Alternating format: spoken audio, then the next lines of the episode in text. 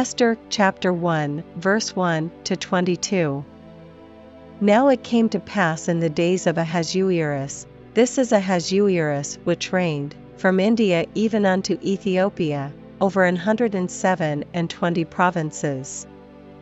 That in those days, when the king Ahasuerus sat on the throne of his kingdom, which was in Shushan the palace, in the third year of his reign, he made a feast unto all his princes and his servants, the power of Persia and Media, the nobles and princes of the provinces, being before him.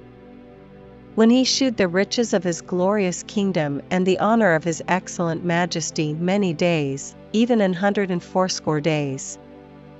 And when these days were expired, the king made a feast unto all the people that were present in Shushan the palace, both unto great and small, seven days, in the court of the garden of the king's palace, where were white, green, and blue hangings, fastened with cords of fine linen and purple to silver rings and pillars of marble. The beds were of gold and silver, upon a pavement of red, and blue, and white, and black marble. And they gave them drink in vessels of gold, the vessels being diverse one from another, and royal wine in abundance, according to the state of the king. And the drinking was according to the law, none did compel, for so the king had appointed to all the officers of his house, that they should do according to every man's pleasure. Also Vashti the queen made a feast for the women in the royal house, which belonged to King Ahasuerus. On the seventh day, when the heart of the king was merry with wine, he commanded Mehuman, Biztha, Harbona, Bigtha, and Abagtha, Zether, and Karkas, the seven chamberlains that served in the presence of Ahasuerus the king, to bring Vashti the queen before the king with the crown royal, to shew the people and the princes her beauty, for she was fair to look on. But the queen Vashti refused to come at the king's commandment by his chamberlains, therefore was the king very wroth, and his anger burned in him. Then the king said to the wise men, which knew the times, for so was the king's manner toward all that knew law and judgment.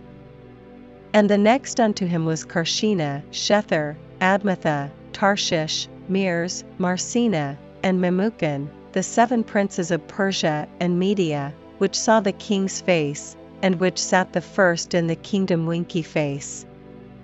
What shall we do unto the queen Vashti according to law, because she hath not performed the commandment of the king Ahasuerus by the chamberlains? And Memucan answered before the king and the princes, Vashti the queen hath not done wrong to the king only, but also to all the princes, and to all the people that are in all the provinces of the king Ahasuerus. For this deed of the queen shall come abroad unto all women, so that they shall despise their husbands in their eyes, when it shall be reported, the king Ahasuerus commanded Vashti the queen to be brought in before him, but she came not. Likewise shall the ladies of Persia and Media say this day unto all the king's princes, which have heard of the deed of the queen. Thus shall there arise too much contempt and wrath. If it please the king, let there go a royal commandment from him, and let it be written among the laws of the Persians and the Medes, that it be not altered, that Vashti come no more before King Ahasuerus, and let the king give her royal estate unto another that is better than she.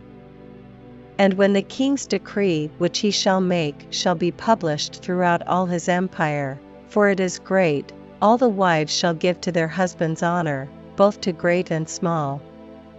And the saying pleased the king and the princes, and the king did according to the word of Memucan. For he sent letters into all the king's provinces, into every province according to the writing thereof, and to every people after their language, that every man should bear rule in his own house, and that it should be published according to the language of every people.